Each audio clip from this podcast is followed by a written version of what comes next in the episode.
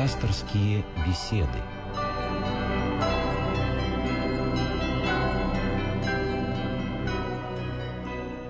Здравствуйте, уважаемые радиослушатели. Э, я приветствую всех, кто слушает нас. Э, в студии, напомню, Константин Корольков. И хочу сразу представить собеседника нашего сегодняшнего. Это протеерей Георгий Климов. Здравствуйте, отец Георгий. Добрый вечер. И сразу напоминаю наш телефон. Это 956-1514, московский код 495. Звоните, принимайте участие в нашем разговоре 956-1514. И тема, тема, которую, я думаю, будет интересна сегодня многим. Э, сегодня православная церковь э, вспоминала апостола евангелиста Матфея. Вот и тему мы решили как бы сделать э, тоже связано непосредственно и с апостолом евангелистом Матфеем, и с другими евангелистами. То есть мы поговорим о Священном Писании, о чтении Священного Писания. Я напомню, что вот именно Евангелие от Матфея открывает э, Новый Завет. Э, еще раз э, напомню Э, наш телефон 956-1514, московский телефон, э, код Москвы 495, телефон 956-1514. Звоните, задавайте свои вопросы, потому что думаю, что люди, которые впервые сталкиваются со Священным Писанием или делают первые шаги, наверняка есть много вопросов о чтении, о том, что это такое. Поэтому звоните, общайтесь, отец Георгий готов ответить на все ваши вопросы. Но давайте мы начнем наш разговор, наверное, с того, что немножко вы скажете я понимаю, что трудно говорить об этом немножко, простите, вульгарно такое слово, но немного поговорим о том, что же такое Священное Писание, Новый Завет и вот евангельские повествования. Я думаю, каждый встречал в своей жизни, слышал слово Библия, священное писание, священные тексты. А, в традиции православной и вообще христианской церкви Библии и священным писанием мы называем а, две больших части Библии – это Ветхий Завет и Новый Завет. В Ветхом Завете, согласно учению Церкви, дается про образование того, что должно было совершиться э, с пришествием в мир Христа Спасителя. Новый Завет уже раскрывает во всей полноте все то, что совершил Божественный Спаситель, Господь наш Иисус Христос. Текст Священного Писания часто именуется Словом Божиим. И мне кажется, не случайно дается именно такое название, потому что для человека, особенно человека, взыскующего Бога, человека, верующего Богу, Богу, для которого Бог есть живая личность, и Слово Его, то есть сам текст Библии, тоже становится Словом живого Бога. И человек бывает в состоянии получить ответы на очень многие вопросы, которые его интересуют. Но здесь сразу, наверное, следует оговориться и сказать, что цель написания священных текстов, которую преследовали пророки, а затем уже апостолы. Пророки – это те, кто писал ветхозаветные книги, апостолы – это книги Нового Завета. Цель у них была одна и исключительно, единственная, поскольку писали они Духом Святым, это научить человека спасению. Поэтому нельзя обвинять, как это часто делают люди светские, э, Библию в том, что она не может раскрыть и дать ответы на все вопросы. Она не ставила никогда перед собой такую цель. Но вот на все вопросы, которые касаются именно вечной жизни и спасения, действительно мы ответы на эти вопросы найти можем. И еще один очень важный момент, который тоже, наверное, мы должны озвучить. Э, в Евангелии мы находим, что неоднократно ко Христу Спасителю подходили люди, которые назывались или фарисеями, или книжниками, и задавали ему вопросы, искушая его. То есть их не интересовало на самом деле, что им ответит Господь, а их интересовало, как он это будет отвечать, не запутается ли он, не, не начнет ли э, говорить, я должен подумать, не знаю. То есть это вот называется искушением. И мы видим, что Спаситель в таких случаях никогда не отвечал людям. Он оставлял их без ответа. Это я к чему? К тому, что человек, который хочет действительно от Библии что-то получить, получить ответ на внятный вопрос, он э, должен подойти именно с расположением того, что действительно ему это надо. Потому что Бог не откроется тому, кто искушает его. И э, вот поскольку я сказал, что это действительно Слово Божие, то, соответственно, для человека неверующего, для которого, в общем-то, и Бога нет, то и Библия становится тоже словом мертвым, словом, которое абсолютно ему ни о чем не говорит и не может, соответственно, сказать.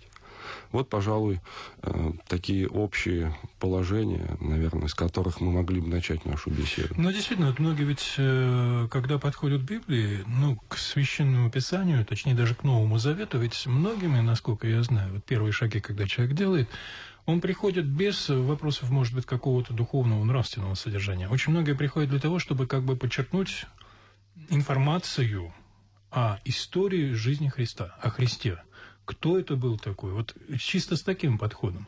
Вот имеет все-таки значение, вот с чем человек подходит? И если он подходит именно с этой задачей? Я думаю, имеет, но если это искренне, это, если это искренне, не с целью вот узнать и потом что-то такое сделать против того, что я узнал, что написано в Библии, а именно с целью познакомиться то, я думаю, конечно, Господь и больше откроет и разуму, и сердцу человека, конечно, как иначе. Другой вопрос, если мы обращаемся к Библии и э, не ставим перед собой никаких целей. То есть, ну, слышали, допустим, что люди действительно говорят, такая книга, вот такая книга.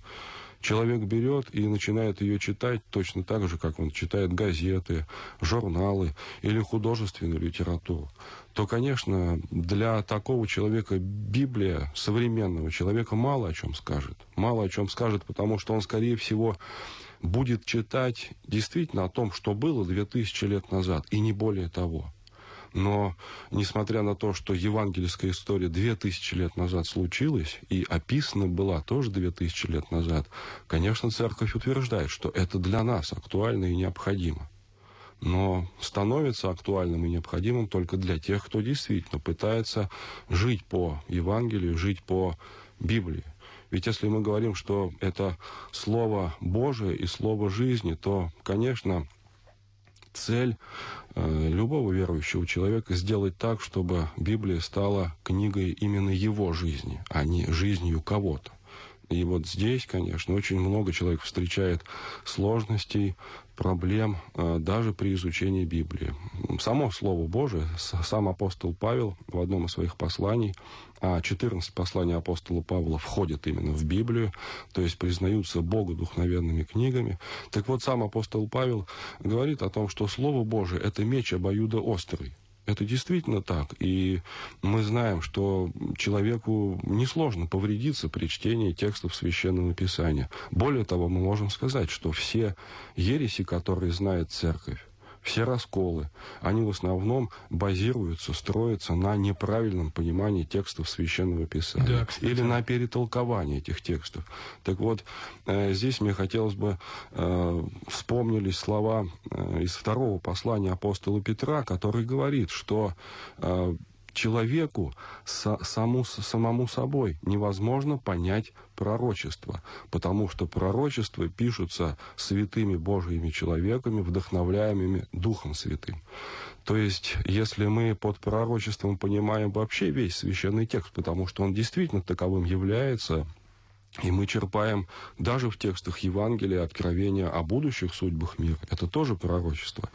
Мы должны себе сказать, что мы сами вот своим э, человеческим разумом э, не всегда бываем в состоянии понять даже те простые вещи, о которых э, в текстах Евангелия или других книгах Нового или Ветхого Завета говорится. Почему? Потому что они были написаны людьми, вдохновленными Богом Духом Святым.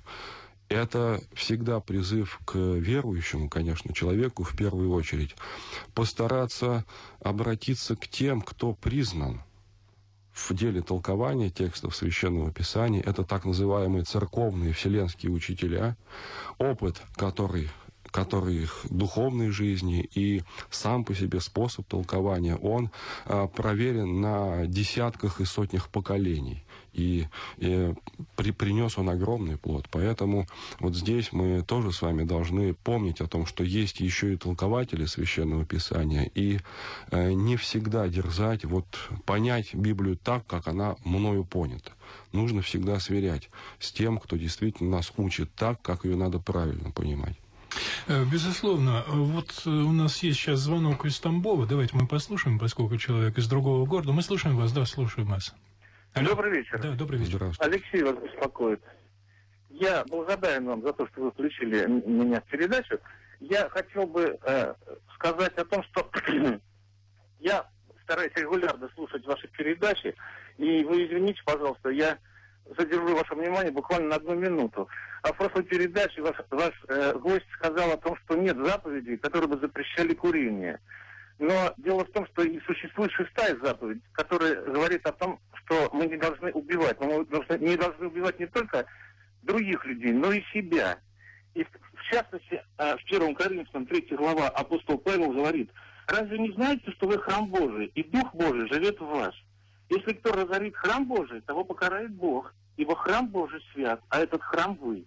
Мне кажется, это очень важно, нести людям весть в том, в той форме, в которой ее нам даровал Господь, вот в данном случае через, через апостола Павла. Ведь очень важно людям знать истину, потому что Осия говорит, погибнет народ сей за недостаток видения. А Малахий говорит, уста священника должны хранить видение. Мне кажется, эта передача должна быть прежде всего духовной. Мы должны не рассуждать о том, существует ли э, человеческое мнение, а о том, что говорит Бог. Ведь, да, люди болеют раком, которые курят, но самое главное, что люди, нарушив заповедь Божию, умирают для вечности. Мне кажется, вот это самое главное, о чем надо было сказать. Вы извините, что я немножко спасибо, как да, бы, спасибо, не да. в вашей передаче теме, но вот я считаю, что это очень важно. Спасибо, Спасибо, Алексей. Да, вот удивительно, да, мы с вами перед передачей выслушали вопрос девушки, одной из сотрудниц наших, которая тоже, правда, на другую тему, но похожий, да, вопрос, вот по поводу заповеди Божьих. Но давайте мы, может быть, продолжим вот э, в каком аспекте. Ведь заповеди Божии, вот они как раз изложены в Священном Писании, да, в Евангелии. Вот эти заповеди, вот что такое заповеди? Вот э, то, что описано в Евангелии. Вот это является, как бы, наверное, стержневыми моментами для духовного пути православного христианина, да? Действительно, путь верующего человека, который пытается приобрести вечную жизнь и спастись, он э, строится на исполнении заповедей Божьих. Заповедь Божия, она, конечно, в первую очередь подразумевает то, что хочет от человека Бог, потому что если буквально те заповеди, которые, ну, десятками рассыпаны по Евангелию, по апостольским посланиям, по книгам Ветхого Завета, мы будем буквально понимать и буквально механически исполнять, то, конечно, мы абсолютно никакого духовного совершенства стяжать не сможем. Очень важно вот поэтому цель верующего человека понять волю Божию, понять, что он хочет от человека. И тогда уже двигаться по пути исполнения заповедей Божьих. Ну вот, например, самые э, первые заповеди, с которыми встречается верующий человек, это заповеди блаженства, например, так называемые, которые звучат так. «Блаженны нищие духом, ибо ваше есть Царствие Небесное. Блаженны плачущие, ибо они утешатся». Знаете, конечно, для человека неверующего э, можно поставить действительно вопрос о каком-то безумстве, которое здесь идет. И в свое время уже на рубеже 4 и 5 веков святитель Иоанн Златоуст, он так и говорил. Ну скажи, попробуй объясни светскому человеку, какое это счастье. Ведь блаженство по-русски это счастье. Счастье в нищете духовной, счастье в плаче, счастье, счастье в том, что ты кроток. То есть э, здесь сама по себе цель определяет, счастлив ты будешь или несчастлив. И э, если мы э, вспомним о цели священного писания, она направляет человека именно к спасению. И человек, который желает именно приобрести вот эту вечную блаженную жизнь, он действительно исполняет то, к чему призывает Христос, получает блаженство и получает счастье. Но в глазах людей, э, которые, как считают, объективно смотрят на него, потому что они неверующие, у нас, к сожалению, все перевернуто, и чем человек больше не верит, тем почему-то принято, что он объективнее способен высказывать свою точку зрения. Вот с его точки зрения мы действительно убогие, безумные, э, не понимающие ничего в жизни люди. Вот, э, видите, по-разному одна и та же заповедь может звучать. Здесь как мне кажется, э, поскольку мы все-таки говорим о, о вере человека, а не о знании, э, открывается Бог для тех, кто хочет Ему не просто верить, а довериться. Вот кто доверяется, тот и получает. Кто не доверяется, тот никогда не получит э, ответа на, может быть, те вопросы, которые в холодном разуме человека появятся. А почему так? А почему не так? Потому что само по себе ведь спасение – это э, исключительно дело Божие и милость Божия. Его нельзя, допустим, купить за что-то у Бога. То же самое его нельзя э, выпросить у Бога или выторговать за то, что я буду какие-то заповеди исполнять. Это, это, это, это. Нет, конечно, заповедь приводит человека в должное расположение сердечное по отношению к миру, который его окружает, по отношению к ближнему, по отношению к Богу. И вот что самое важное, это сердечное расположение Э, в конце концов бывает способным принять вот этот дар спасения. Скорее всего, вот э, о чем можно сказать, когда мы говорим об исполнении заповедей. А если человек исполняет заповеди, э, может быть, где-то в подсознании или в сознании, сказав себе, что я праведник, и я достоин спасения, и вот буду исполнять заповеди, и больше, и больше, и больше буду духовно совершенствоваться, то, скорее всего, человека этого ждет крах в духовной жизни. Он, э, не поняв главного, в конце концов, дойдет или до фанатизма, или до безумия. Ну вот смотрите, а как вот сочетать тогда вот этот практический путь чтения священного писания, да, погружение в него, вот следование тем основам, которые в нем заложены, вот практический путь и чтение Евангелия. Вот как это сочетать? Как мудро сделать так, чтобы действительно не было каких-то искажений, чтобы было правильное понимание, чтобы это был действительно реальный путь вот этот? У духовных руководителей есть э, заповедь читать Евангелие жизни. То есть э, нельзя, конечно, сидеть в кабинете и с карандашом, работая над Евангелием, что-то выписывать, делать а, какие-то заметки. Так хотят, делать заметки, да, и потом как-то это, это не то, что ну, просто проецировать на свою жизнь и делать какую оценку. Нет. А Евангелие в данном случае, оно очень часто, ну, с точки зрения неверующего сознания, жестоко действует, призывает человека. Допустим, когда мы читаем слова Христа, а, любящий отца или мать а, больше, чем меня, недостоин меня. Разве не жестоко? Конечно, жестоко. Но с другой стороны, если мы обратимся уже не к своему мудрованию, как мы эти слова понимаем, а обратимся, например, к тому, как учат э, понимать эти слова святые отцы, то мы увидим, что, в общем-то, предельно здравый смысл в этих словах открывается. То есть, если, допустим, я потворствую каким-то страстям, э, ну, пусть которые существуют в тесном моем семейном кругу, то есть ребенок просит есть конфеты килограммами, и я ему даю и говорю, ешь, сыночек, ешь. Конечно, это безумие. Но в данном случае я как раз здесь нарушаю заповедь и люблю вот потворствуя ребенку, например, э, люблю его больше, чем Христа, который мне дает заповедь, чтобы быть сдержанным, например, в воспитании детей. Потому что я несу за него ответ не только за его дни земного бытия, но и вечность. Я предстану перед ним и отвечу что я делал для того, чтобы он был достойным гражданином Царствия Божия. У нас вот есть э, чисто практически, насколько я понимаю, вопрос из Москвы. Напомню, телефон 956-1514, это московский телефон, 956-1514, код Москвы 495. Звоните, задавайте свои вопросы, но мы слушаем вас. Алло. Добрый вечер. Добрый вечер. Скажите, пожалуйста, можно ли читать Евангелие по усопшим мирянам? Если да, то какой молитвой э, предварять чтение глав? Спасибо. Ну, конечно, можно. Конечно, можно, потому что здесь в данном случае мы будем читать Евангелие для того, чтобы себя правильно расположить и по отношению к Богу, и по отношению к вечной жизни, и к той участи, которая ждет верующего человека. То есть э, читается Евангелие для развития э, нашего молитвенного духа. А молиться о упокоении даже между перерывами чтения евангельских можно самыми обычными молитвами, которыми мы молимся о упокоении э, людей. То есть тут вообще-то и вопрос-то какой-то не очень э, сложный и не очень объективный. Хорошо, вот давайте мы пойдем дальше в нашем разговоре. Я вспоминаю э, митрополита Антония Сурожского, да, который вот это известная история, но, может быть, кто-нибудь не знает, что его поворот к церкви и потом вот всем тем, чем он стал, был благодаря тому, что однажды он, будучи достаточно критически настроенный к церкви, можно сказать, даже агрессивно настроенный да, к церкви, да Ему посоветовали прочитать Евангелие, по-моему, от Марка, да? От Марка. Да. И он прочитал, это перевернуло всю его жизнь. Вот такие случаи бывают. Но все-таки я вот довольно часто сталкивался вот среди своих знакомых с тем, что человек открывает Евангелие и закрывает. Он сталкивается со сложностью понимания языка. А если человек начинает, скажем, читать по порядку, как вот Евангелие от Матфея, то сталкиваясь с родословной, которая стоит в начале, то тоже это для всех камень преткновения, как-то э, пыл у человека сразу угасает. Вот скажите все-таки, вот э, как человеку читать Евангелие, как э, понимать э, тот не совсем может быть понятный для сегодняшнего человека э, язык, потому что вот перевод синодальный, которым мы в основном пользуемся, он же сделан в XIX веке, да. в середине. И поэтому, конечно, есть трудности в понимании этого. Вот один из вопросов, наверное, это вопрос тоже языка.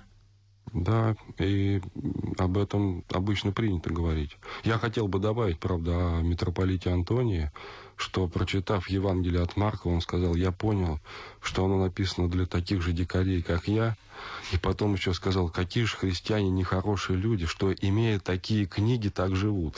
Да. Вот это я тоже помню, действительно, об этом в свое время покойный митрополит Петерим рассказывал. Да, он был да, знаком да. с ним лично, да, действительно. Э, ну, я здесь, знаете, может быть, опять уйду в область, в общем-то, духовную, отвечая вот на ваш вопрос. Почему? Потому что для человека, который э, жаждет вечной жизни, для него неважно, с чего он начинается, родословный или еще с каких-то вещей непонятных, в силу того, что это уже слово э, живого присутствия Божия, слово благодатное, он уже душой откликается, даже не понимая. Но это готовый и, человек, и привлекается. правильно. Да, это готовый человек. Человек не готовый, э, что ему можно сказать? Если он неверующий и не собирается верить, то я, пожалуй, тут и ничего сказать не смогу потому что ну, здесь действительно нужен какой-то поворот или щелчок в жизни человека, который бы заставил его прочитать. что-то да, что-то внешнее. Ну, конечно, Господь любит всех и так или иначе э, поворачивает. А вот для человека, который ищет Бога, ну, еще не смог определиться, конечно, как и чего.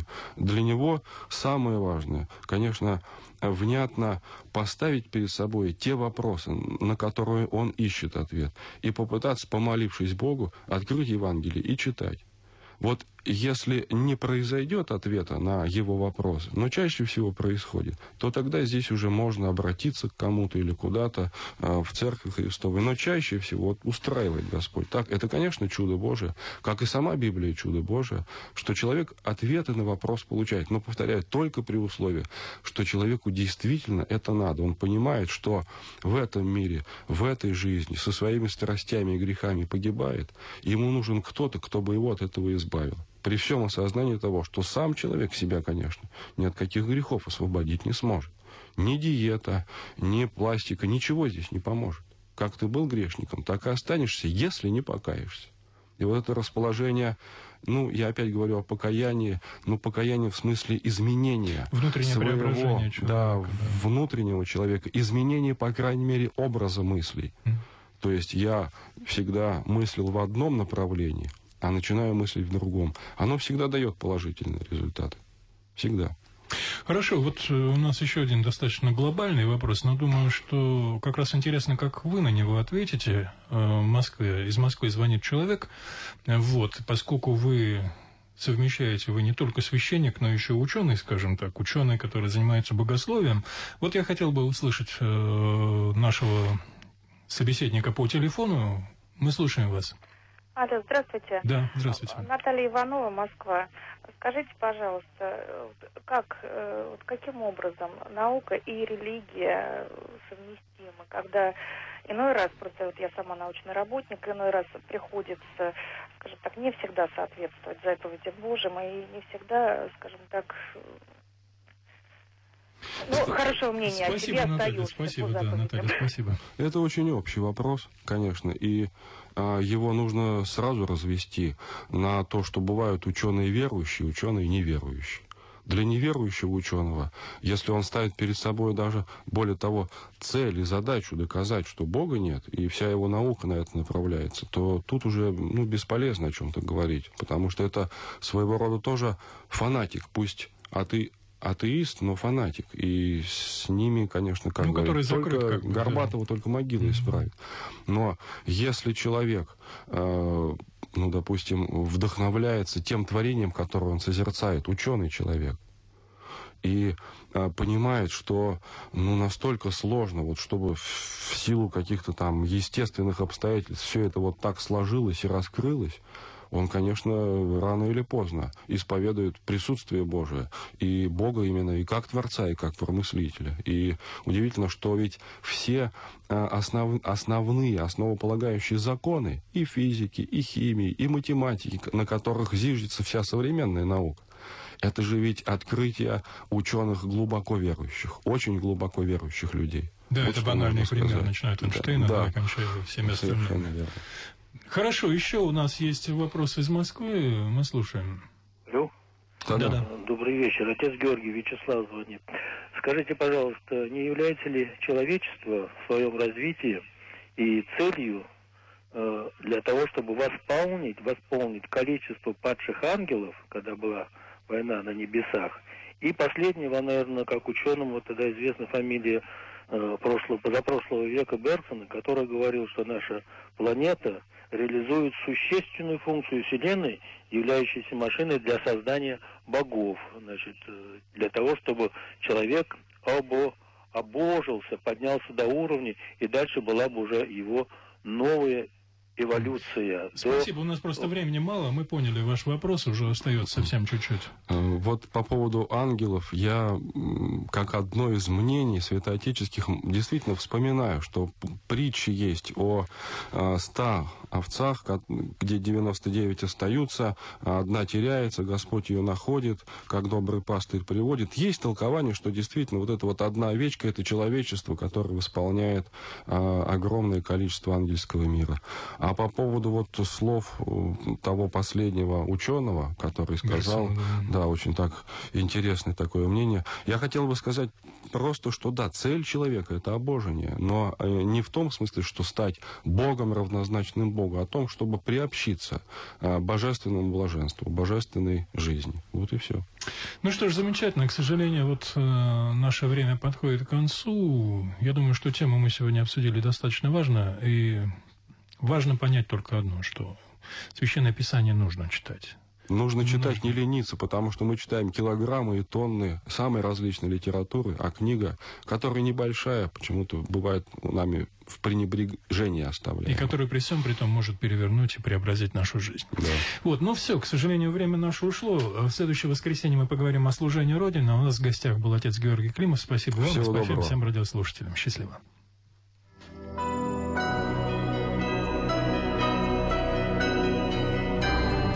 Слушали программу «Пасторские беседы» из цикла «Мир, человек, слово».